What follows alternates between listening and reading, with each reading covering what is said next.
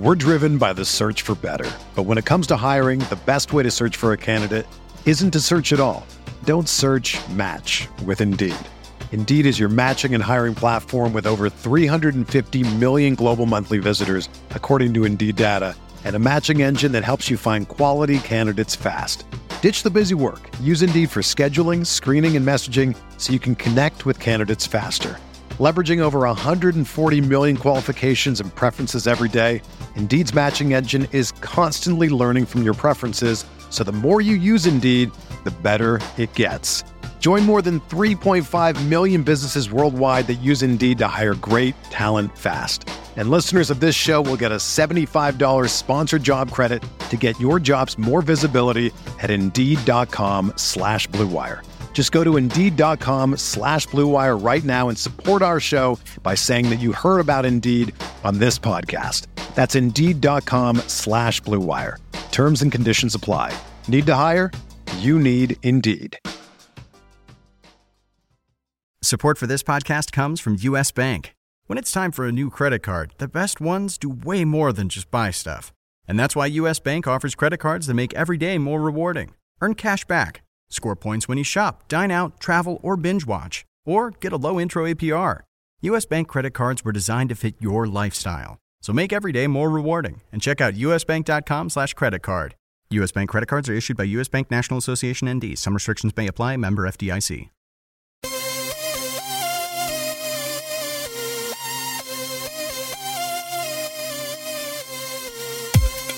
Hey, everybody, and welcome to another edition of the RotoWire DFS podcast sponsored by FanDuel. I'm your host, Joe Pisapia, and with me today is the one, the only DVR, Derek Van Riper. What's going on, D? How are you?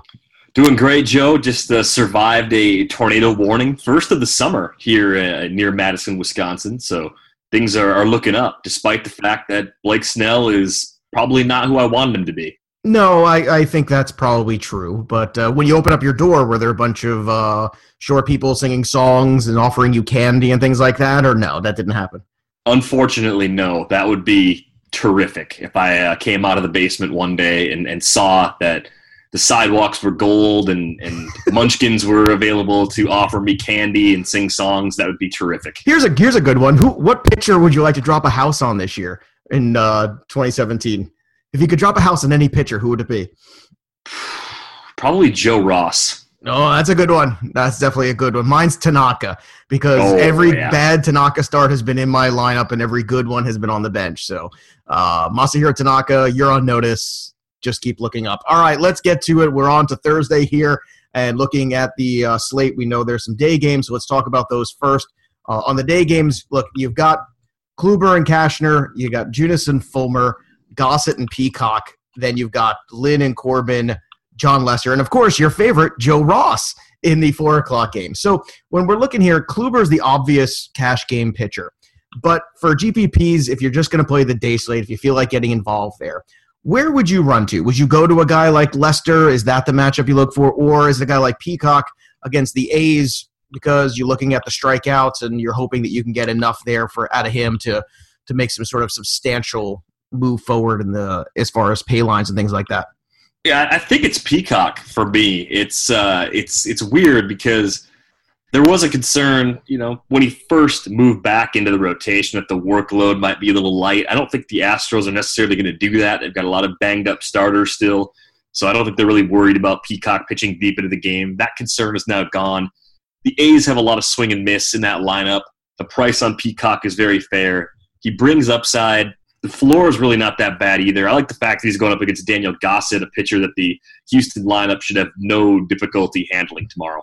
Right. Houston's been terrific. So look, that's obviously the way to go. Don't get fancy here without going with Kluber. I mean, Kluber at home is a good bet against the Rangers, and you know people are going to want to get fancy here, try to pivot off of that. Don't don't be stupid. Okay, you don't want that. Lester's got a tough matchup against Washington there, so that's another one. And and of, of course, if you're going to be looking for guys to start, I don't know if Contreras is going to throw out more guys, but uh, certainly anybody will throw out more guys than uh, the aforementioned, uh, now no longer Cubs secondary catcher, uh, one Miguel Montero. But Lester, obviously, keep that in mind that he's going to be on the mound, and Trea Turner still four the other night against Arrieta. I would imagine against Lester, if he's in the lineup, which he should be, that that's going to be open season on him too. That definitely should be. The Nats are a team that's built to run uh, when they get a good matchup like that. It goes beyond Turner, too. A guy like Brian Goodwin, who's been yep. cheap and hitting high in the order, he's been in a lot of my lineups lately, too, just because there's so much value based on where they've been hitting him. And it's crazy because the other day, Todd Zola and I were looking at a $3,700 priced Trea Turner. And on the other side, he was about 5,200, completely, you know, polarizing in terms of price. And I said to Todd, I said, you know, he's going against Arrieta with Montero. I said, is it just me or is it a lock that there's going to be at least two stolen bases here from Trea Turner? And I don't think either of us expected four. But today he's just thirty nine hundred. So for only two hundred dollars more, I think you really got to keep riding that horse uh, right into the ground. All right, let's go to the night slate here. You got Clayton Kershaw in the cash games at 20, 12,500. Uh, he's at Los Angeles, but not at home. He's going to be uh, in the Angel Stadium there. Probably your cash game lock, as we always like Kershaw there. Uh, is there a case there for Archer? We're saving 2K, or are you still going to Kershaw? Just don't be fancy. Don't overthink it.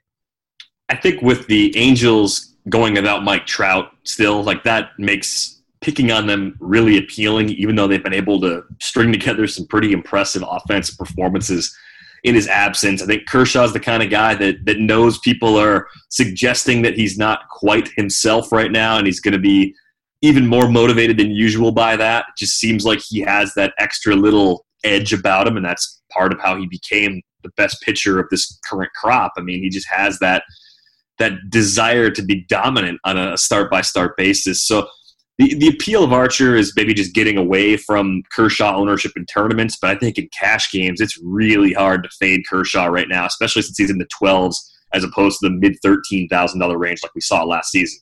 I would agree. I mean, it's been a very good season for Kershaw outside of the home runs, which is bizarre. I could not believe when someone told me how many home runs Kershaw's given up this year. I think it's 17 or something that I mean some huge number where it's just mind blowing where you would never equate that with Kershaw, but that's been his mo. Uh, there's a guy today who's a huge trap. Jimmy Nelson's pitched well this year.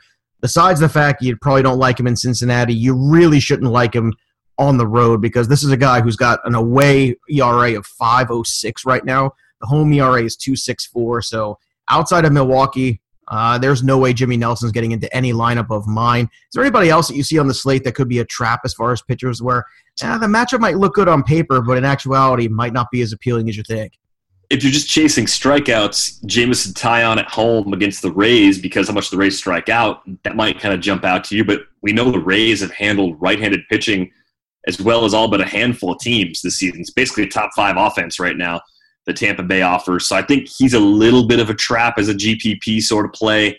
Uh, what do you make of David Price right now? Is he uh, is he a trap or is he actually the kind of guy that's a little bit sneaky based on the fact that the price is lower than a typical David Price dollar amount, 9100s where he's sitting right now. The Twins are a decent offense, but not one that you completely avoid with upper tier starters. Does David Price still fit the bill as an upper tier starter for you right now. I wish he wasn't 9100. That's where I struggle. If he was somewhere around 87, which I know doesn't sound like a big difference, but it kind of is. I mean, the problem is tonight, tonight when you look at the slate, I think you have to consider him in the GPP world because of what you're saying. Number one, people are going to be scared off, so the ownership will be low. He does have two of those last three starts of quality starts. The strikeouts haven't been overwhelming, but that is a lineup there that does have strikeouts in it with Minnesota. He is at home. He is going against Kyle Gibson, who's a train wreck. So I think there's a lot of reasons why you like Price, you like Archer. I'm going to tell you right now, I don't like really anybody here in the GPP world under Price. I mean, I'm looking at the rest of these names. Peacock is in the day slate. I don't think you can make a case really well for Taillon getting well into a sixth inning. Corbin and Lynn in Arizona. I don't think you love the location of that one. So really, this is the kind of night where I think you might have to go with some big time pitchers. And that, and I'll bring it back to this. Do you believe that because of where you're at tonight, because there aren't a lot of great options and certainly not a lot of discounted ones, is Kershaw in play for any GPPs for you? Yeah, I think he can be because I think there are so many weak starters going where you can find cheap hitters that are in decent enough spots to justify it and actually play that uh, in a GPP. I think Jaime Garcia is going to be somewhat popular because of the lack of alternatives. The price is fair at 7,700. We know the Padres strike out a lot. He gets them at Petco. As far as opportunities to use Jaime Garcia, this is on the short list of situations that I actually think about doing it. Yeah, I mean, I can understand it. It's it's definitely a tough night. It seems like more of a cash game kind of night, the way the scoring and the uh, excuse me, the way the pricing is right now. But uh, look, I, I, think Price is in play. I agree. I, Archer clearly in play. If you don't want to go all the way up and save some money for some offense, all right, let's go over to the catcher position. Twenty nine hundred dollars, Sal Perez. That's where I want to start because yeah, I know it's a righty righty matchup, but he's got 11 home runs against righties this year, hitting almost 300 against right-handed pitching. I know Fulmer's no slouch; he's a good pitcher. But the Royals' offense has been better of late, and I'm looking at Perez as one of the more sound returns at catcher, and he's under 3K. To me, that's a lock. Yeah, I think that makes a lot of sense. You know, he's going to be in a prominent spot uh, in the batting order every day too. That that's where part of the appeal comes from him as well. As far as the the day game catchers go, it, it's weird because the slate looks like it's chopped up. Where there's only three day games that are actually playable, even though there are some late afternoon games that you mentioned before. So we're left with you know the Rangers, the Indians, the Royals, the Tigers, the A's, and the Astros on the primary early slate. I've been playing Alex Avila a lot, and he homered again on Wednesday. He's still 2,900, assuming he's in there against Junis. I think that's going to be a good way to go, especially with Avila hitting second in that Tigers lineup. And the one thing you can always count too when we have these day games, there's going to be some cheap catchers, some backup guys.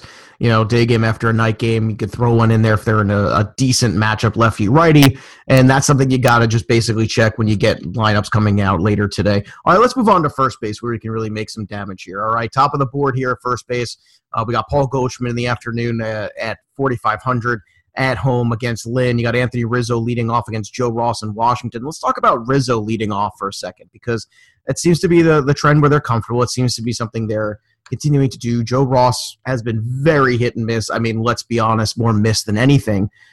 Do you think that Rizzo is equally appealing out of that leadoff spot as he was when he was hitting in the middle of the order? You know, the funny thing is, I like him more in DFS because he's the leadoff spot, but I like him less in season long because it changes what I expected him to do. I thought he'd be uh, a run producer more so than a guy that's going to pile up uh, an elite number of runs scored on a per game basis. And I realized he was in the middle of the lineup long enough to where the numbers aren't going to be totally askew uh, the way that a, a, typical leadoff hitter would have them. But unless the Cubs offense kind of snaps back into 2016 form, I think that's one category RBIs where uh, Rizzo's going to start letting his season-long owners down. But yeah, being in the leadoff spot, definitely like him a little more. You rarely see first baseman in, in that spot. We're seeing Eric Thames hit second a lot for the Brewers right now, and I think it's one of those things that it's that little extra edge that you're always looking for that might be the difference between you know Rizzo and Miggy on a particular day, where the, the pitching matchups could be similar, but then you see like the probability is a little higher that Rizzo gets one more trip to the plate that could put him over the top. Well, if I'm paying up for a first baseman today, I'm paying up for Votto at 41. I mentioned that five ERA on the road to Jimmy Nelson. I want shares of Votto. I want shares of Duvall. I want shares of Cincinnati Reds with home run power. Uh, as we go down this list, though, first base is a place where you do have other options. Encarnacion at 36 uh, has continuously been undervalued. Let's talk about another guy, too, who at 3,400 uh, I think you could certainly make the case for one of the quieter good seasons. He kind of gets lost in the shuffle when you talk about guys like Justin Smoak and Justin Bour and anyone else named Justin. But his name isn't Justin, it's Mitch Moreland. And if he is in the lineup here, I mean, this is a guy in his last three games averaging 20 plus FanDuel points. He's got a great matchup against Kyle Gibson. So, what are your thoughts on Moreland at 34 tonight? Love it. I think you called it out with Kyle Gibson being one of the punching bags on the slate. Moreland probably won't be that heavily owned because there are so many other quality first basemen to choose from. Justin Smoak's only 3,500 against Ubaldo. Uh, you know, if you're fading Jaime Garcia, Wil Myers at 3,600 against the lefty, and Jaime Garcia is really not that bad. Uh, so you get those options, the higher end option, Votto. Bellinger at 4,100 somehow feels like a steal. I know he's a rookie and he's doing things that we really just don't see any player do.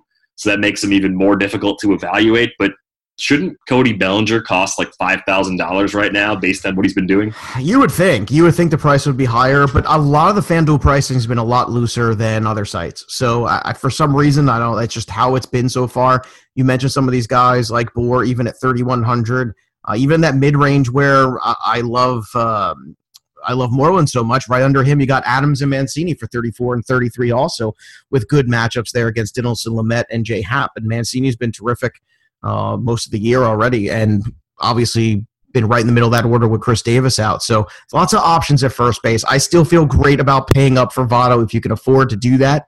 I think that's a slam dunk. But again, sometimes there's also budget first baseman out there as well, and there's no shortage of them. Let's go over to third base. Jose Ramirez at 41. I mean, the guy's been terrific. I mean, let's let's be honest right now. I mean, the guy's been on a tear. He's got Andrew Cashner, which I mean, I've said this before. I feel like last time I talked and trolled Andrew Cashner, he stuck it to me with a good game.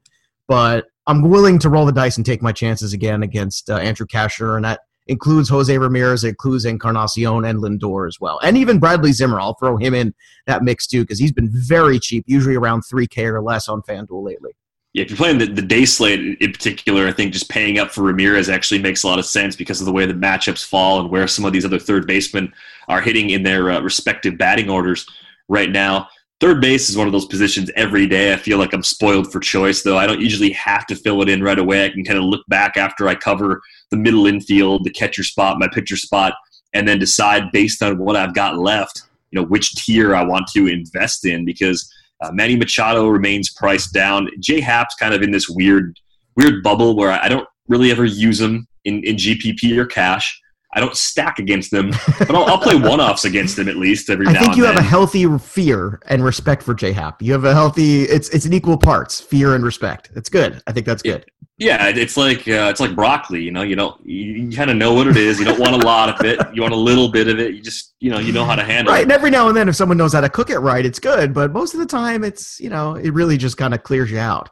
Yeah, so if, if J Happ gets like the Padres at Petco and Interleague, sure, okay, in that occasion I'll do it. But that's like deep frying broccoli to the point where it's not even fair. I'll, I'll, I'll pretty much eat anything that's deep fried, and I'll use pretty much anybody uh, against the Padres. So looking at the third base position for the, the night portion, there are so many ways to go. Donaldson still seems a little underpriced. He's got Ubaldo at 3,900. That's kind of at the top of the scale uh, from this bunch. Travis Shaw's been mashing. I mean, Homer Bailey looked awful last time out until he proves that he's the Homer Bailey of old. I think you want to take the occasional shot at him, whether it's a guy like Eric Thames who's still cheap or Shaw. Take your pick. I mean, I, I think Shaw's has been excellent throughout this first half. Uh, I'm looking at the price on Miguel Sano. That's actually kind of tempting as like a contrarian GPP, but I don't think you have to go that far down. I think Justin Turner at 3,600 is really interesting too. We've seen this for a long time, Joe. He's got a pretty strong split against righties, and I think people are always looking for that ideal righty lefty matchup. But Turner, you know, he's usually in the three spot for the Dodgers. He's got enough pop to, to do damage, and, and JC Ramirez is as well as he was pitching in April and for a good chunk of May he's taken a pretty big step here uh, back in June. So I think I like the idea of trying to pick on JC Ramirez a little bit tomorrow. And then there's that day game as well in Arizona where, you know, for 3,400, Jedd Gyorko is in play for me against Patrick Corbin for sure. Uh, Gyorko's a guy that I, mean, I think we all expected the power, but we did not expect the batting average. Uh, hitting 292 against righties, 300 against lefties, but he's got the righty in here. He's got eight home runs on the year against right handed pitching. So to me, that's another way if you want to save some more cash uh, and continue to go down that board. All right, let's go over to second base here. You got top of the board, Jose Altuve at 39 uh, in that day slate. So if you can fit him in there, by all means, go for it against the rookie pitcher. I think that's a slam dunk. Uh, you got Daniel Murphy at 37. Then you got Ian Happ, surprisingly, at 35, which I, you know, to see Ian Happ as the third second baseman in terms of price, that kind of stuck out to me. Now, I know Ian Happ came on like a house of fire to begin the season, but I don't know if there's enough floor with Ian Happ for me to get excited about him at 35. So as he continue to go down this road, you made a case for Miguel Sano as the contrary play. If you don't buy into price, does that mean Brian Dozier's in play as well for you? Yeah, with the discounted price at 3200 I think Brian Dozier would be a consideration too. I don't think I'd stack against price. I'm not that much of an animal. Uh, but you know, Dozier taking some swipes at a lefty in a park that boosts right-handed power the way Fenway does. Stranger things have happened, and I think there's a pretty strong case uh, to be made to do that. What's been your your kind of default approach looking for value at second base? Because I feel like the drawback is that you don't always get uh, a lot of power upside. I mean, if, if Jonathan Villar is in there after two days where he hasn't started for the Brewers, is he pretty high on your list at 2,600 going up against Homer Bailey? Well, I'll tell you what. I mean, in the evening slate, you can make that argument. In the day slate, Rougned Odor at 26 is the way I would be going. Uh, if I'm going to play the all day too, Rougned Odor is the way I go. I know it's against Kluber, but I mean, if you're looking for that one off in a GPP kind of thing, that's where the power is. And Odor has hit good pitching in the past. But I'll tell you what, my problem is right now at second base lately, ever since Devon Travis got hurt and now Castro's on the DL, it's been a spot where you kind of have to account for it in your budget. So I feel much better about going up to the guys like Daniel Murphy, who's still not out of control. 37 is not an out of control price for him. Uh, you know, I think Pedroia is kind of underwhelming. I think a guy like D. Gordon is just too one dimensional. I know the steals are there, maybe against the Mets too. If d'Arnaud's catching, that's a way you might want to look. But really, it's very difficult to make a case for any of these guys. I've made a case for Jed Lowrie some nights, but against Peacock, I don't feel good about it. I actually like your Villar pick to tell you the truth. I think that's kind of the way I would be going here, and it's it kind of stinks because some of those guys that were playing well have you know either hit the DL or hit the skids a little bit. Let's talk about one guy who was playing pretty well before he move on from second base. If he is in the lineup at seven o'clock in Cincinnati against Homer Bailey, is so Sogard with the lefty righty matchup in play for you? Because that's the guy to me might be the safest return as long as he's playing. when he plays, he leads off, and, and right. there's your your kind of pivot. If you don't have Villar, you're going to have Sogard. Um, I, I, the thing about Sogard that still bothers me, even though he's, he's walking a lot, hitting for a high average, I still don't really trust that there's significant power in his bat. Like he might be a guy that has a great eye, and he might be the kind of guy that over a full season could run into eight homers. I don't think there's much more there than that. I think a lot of it's tied up into where he's hitting right now and the quality of the bats behind him. So I, I don't hate it, but I'm I'm still I'm not seeing quite enough upside. When I when I play Sogard, I still feel pretty bad. What do you make of Tyler Wade? He's only two thousand. If he's in there against James Shields, is Tyler Wade a viable punt play at the Keystone? Uh, I would say barely. You know, I, I know why people want to talk about Tyler Wade, and, and in the season long, I've been asked this question a lot on the radio lately, and I say this. Tyler Wade is a guy that has a lot of athleticism. Tyler Wade is fast. Tyler Wade is putting the bat on the ball better than he has in recent years past. Tyler Wade is bereft of power. Tyler Wade is basically, to me, a another version of Brock Holt, maybe a, a faster version. Now, I don't want to, you know, poo poo Brock Holt, but at 2K, if he's in the lineup, if it's going to help me go up and get a Kershaw or somebody like that, yeah, okay. Maybe that's the kind of thing that when you want to justify Kershaw in a tournament play, a guy like Wade might be able to be returned there, where you can stick him in there as a as a responsible punt. But it's it's been tough at second base. I mean, even Whit Merrifield had that little run there for a while. We were riding, so it's certainly tricky, that's for sure. Over at shortstop, Carlos Correa, 4,100, top of the board. We talked about Trea Turner at the 4 o'clock game. Love him in that game. Lindor, 36, certainly in play as well in that dig in that day game as well. But in the evening, as we continue to go down here, what are your thoughts on Didi Gregorius at 3,100? Didi is one of those players that I think we just continue to underrate in many circles. And I like where he hits in the order. I like that he has sneaky power. And I like that he's in a road matchup where he's actually in another hitter friendly environment. So typically I'm trying to use him when he's at home at Yankee Stadium and he can take advantage of that short porch. Uh, but we know guaranteed rate field, it's very hitter friendly. The weather's nice and warm, of course, everywhere. So the ball's carrying a lot more. And James Shields can be a gopher ball machine yes, he when can. he's off. So I think Didi Gregorius is one of those guys who should be extremely high owned on Thursday and probably won't be because people still think he's this skinny shortstop that doesn't have that much legitimate power. But this guy can hit, and he's in a great spot.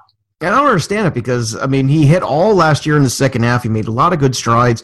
He came back strong from the injury. I mean, I'm not sure. You're right, man. What does he have to do? And that's why I went right to him. That's where my eye goes at shortstop in terms of return in the evening. In the daytime, Elvis Andrus at 2,700. Again, it's it's down there because of Kluber, but you know, in a year where offense is dominated, I still am willing to go with the good offensive players who have played well all year, even though they have tough matchups. Because, I mean, how often have we seen offense beat good pitching this year? I feel like it's like a broken record at this point. Yeah, it, it really it's happening all too often. The other name I would think about, assuming he comes back from the DL and the expectation is that he will, Zack Cozart at 3,000 based yeah. on what he's done this year on a per game basis. That's a steal. Uh, I know Jimmy Nelson's pitched well. You mentioned a lot of that's come at home at Miller Park. Uh, but Cozart at 3,000 at a thin position makes a lot of sense if he's activated. Yeah, and plus a lot of people will be afraid because it's his first day back. If he is in the lineup, they might be kind of shy to put him in the lineup. Don't be shy. I'm with you 100%.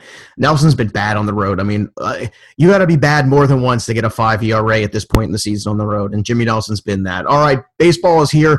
Don't get stranded out on first base without a RotoWire subscription, and don't miss out on this great offer. Make your first deposit on FanDuel today, and you'll get a free six-month RotoWire subscription, so go to FanDuel.com slash RotoWire to claim it. You must be a new FanDuel user in order to be eligible, and users may only establish one account on FanDuel. That's FanDuel.com slash RotoWire. On to the outfield. Aaron Judge tops the board here, 4,900 against the White Sox. You talked about James Shields being a gopher ball machine. If the weather is right, my goodness, Aaron Judge and James Shields, that sounds like it might be worth opening the purse strings for. Yeah, I mean, if Aaron Judge is in the home run derby, I think James Shields is uh, top three on his list of people to call to have pitched to him for that event. So, uh, kind of a preview, perhaps, uh, of what we could see in Miami in a few weeks. But yeah, Judge, I mean, he's 4,900, so he's not going to be in any of your, your Kershaw tournament lineups. But if you're going cheaper on that night slate or on the all day slate, absolutely. Maybe it'll be a little low owned because of the uh, gravitation towards Kershaw uh, on Thursday. But looking at some of these other outfield options, I, think Ryan Braun at 4,000, people are just kind of looking past him. His ownership rate was really low in his first game back on Tuesday. Uh, I'm still trying to pick on Ubaldo wherever possible. Bautista has been leading off. He homered Wednesday. 3,900 is a good price for him, so he could be a pretty good building block. Mookie Betts at 3,700 It's going to be chalky. But again, one of those three will probably be in my cash game lineup, whether it's Braun, Bautista, or Betts, to be determined depending on the other pieces and making the numbers fit. But I like the way that they're all priced down just a little bit lower than they typically would be. Yeah, I agree with you, especially Braun. I think Braun's the one that I have my eye on because I think that people, again, he just came off the DL. People are a little hesitant. But in Cincinnati against Homer Bailey, I don't know how long Homer Bailey is going to be long for that game, and that's something we all have to keep in mind. There's going to be a fair amount of bullpen exposure in that game between Cincinnati and Milwaukee, and I think you want shares of both ends of that. You know, you messed uh, one guy in that grouping, and that's Joc Pederson, who in his last 15 games is hitting 320. He's got five home runs, 10 RBIs. He's got the good lefty righty matchup against Ramirez. What are your thoughts on Pederson at 3,800? Yeah, I like him. I think he's getting priced up to the point where it's it's not. Yeah, it's on the it's right day. on the it's right on the edge. I agree it's kind of like the the Shin-Soo Choo pricing too. It's it's on the, it's on the exact same thing where the, the per game output's been so good, it's finally caught up to the point where it's not as automatic as it was a few weeks back. So I, I, I like the spot. I think Dodgers against J.C. Ramirez could be a perfectly viable stack, and if you do that, Pederson could be a part of it. He could work as a one-off. Um, the other guy that I, I like uh, in the mid three thousand range is Christian Yelich we haven't brought up Seth Lugo yet, but he's one of the handful of, of healthy arms the Mets can trot out there right now uh, every fifth day. And you know, when he gives up the long ball, it tends to be to lefties. Uh, he doesn't miss a lot of bats against lefties either. It's kind of kind of bizarre. So I, I, think Yelich is the kind of guy that can cash in on that matchup. And I think people generally don't get all that excited about playing Yelich, especially when he's at home, given that Marlins Park is not exactly a great park for home runs. I can't believe I'm going to say this, but at 3,300, Curtis Granderson is absolutely in play. He's got a hit in all six of his last six games, multi hit games in four of them. He's got four home runs over that span as well. I mean, the guy's just crushing the ball right now. And we know Grandy is a streaky guy, and he's one who's on a major streak right now at 33. I know the ballpark isn't the best one either, but I don't care. And I know he's got home runs in his last two games I, leading up to uh, Wednesday night's action. I, I, I don't care.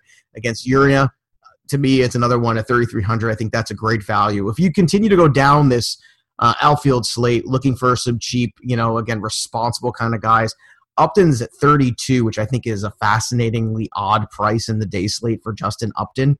Uh, I, against Junis, I don't understand this pricing at all at 32. I mean, Upton, I know hasn't hit a home run in a week, but still, doesn't that seem a little low for J Up? Yeah, it does. They moved him up in the order not that long ago too, so you're getting a, a bit of a, a bump in that regard as well. I think given that it's a a three game like afternoon slate, at least the primary afternoon slate, that's going to drive up the ownership rate on Upton. But I still don't think it's a it's a, it's a fade necessarily because you know the price is certainly fair. Another guy whose price is yet to catch up to how hot he's been is Keon Broxton at 2,900. If he's in that lineup, it's a guy that offers you power and speed. He's got three straight stolen bases heading into, uh, actually, three straight stolen bases in the last three games here. Heading into this one, it's in Cincinnati against Homer Bailey. Need I say more? To me, that's another one at 29. You can find a lot of value in outfield to maybe pay up for the Archers, maybe pay up for the Kershaws in the GPP world. It's a weird night out there and I think you're going to be throwing darts at some of these lower price guys and you're going to be missing pay lines. I don't think they're the kind of guys who are going to be able to put up the kind of numbers and production you need in order to get to the top of a GPP tournament. I just don't think you can. So as you continue to go down, is there anybody else there? Is it Bradley Zimmer at 28 in the day slate? Is it Avisail Garcia at 28? Anybody else pops to you as a, as a nice return here, really cheap guy? Is it a Bonifacio, too, another guy in the day slate who's been pretty darn good of late? Yeah, I'm looking at, at Bonifacio and Jorge Soler, who just got uh, recalled on Wednesday. Finally, God, he's been crushing the ball in Omaha. Can we please recall Soler? No more Brandon Moss DVR. I mean, Soler may just be a Jorge Bonifacio for the Royals, but if they have two guys that hit like that, that's fine. That's an upgrade over Brandon Moss. So 2200 is the price. I think he was hitting seventh on Wednesday night. I'd like to see him get bumped up in the order, but if you're doing game afternoon GPP, you could do a lot worse than Jorge Soler. I think people are going to be backing away because it's against Fulmer. As good as Fulmer is, it doesn't strike a lot of guys out. So I'll take my chances on a guy like Soler who can make hard contact. Wait a minute. It wasn't Dorothy from The Wizard of Oz from Omaha? Ooh, Nebraska? Kansas. So. Oh, Kansas. Oh, damn it. I was trying to bring it full circle. I really tried. I really tried. I'm a disappointment now to everybody. I was really trying to make that that tie from the beginning of the tornado all the way in the podcast, but – such is life. We do our best here. All right. You can follow him on Twitter at Derek Van Riper. Follow me at Joe Pisapia 17 For everybody here at RotoWire, have a great day of daily fantasy.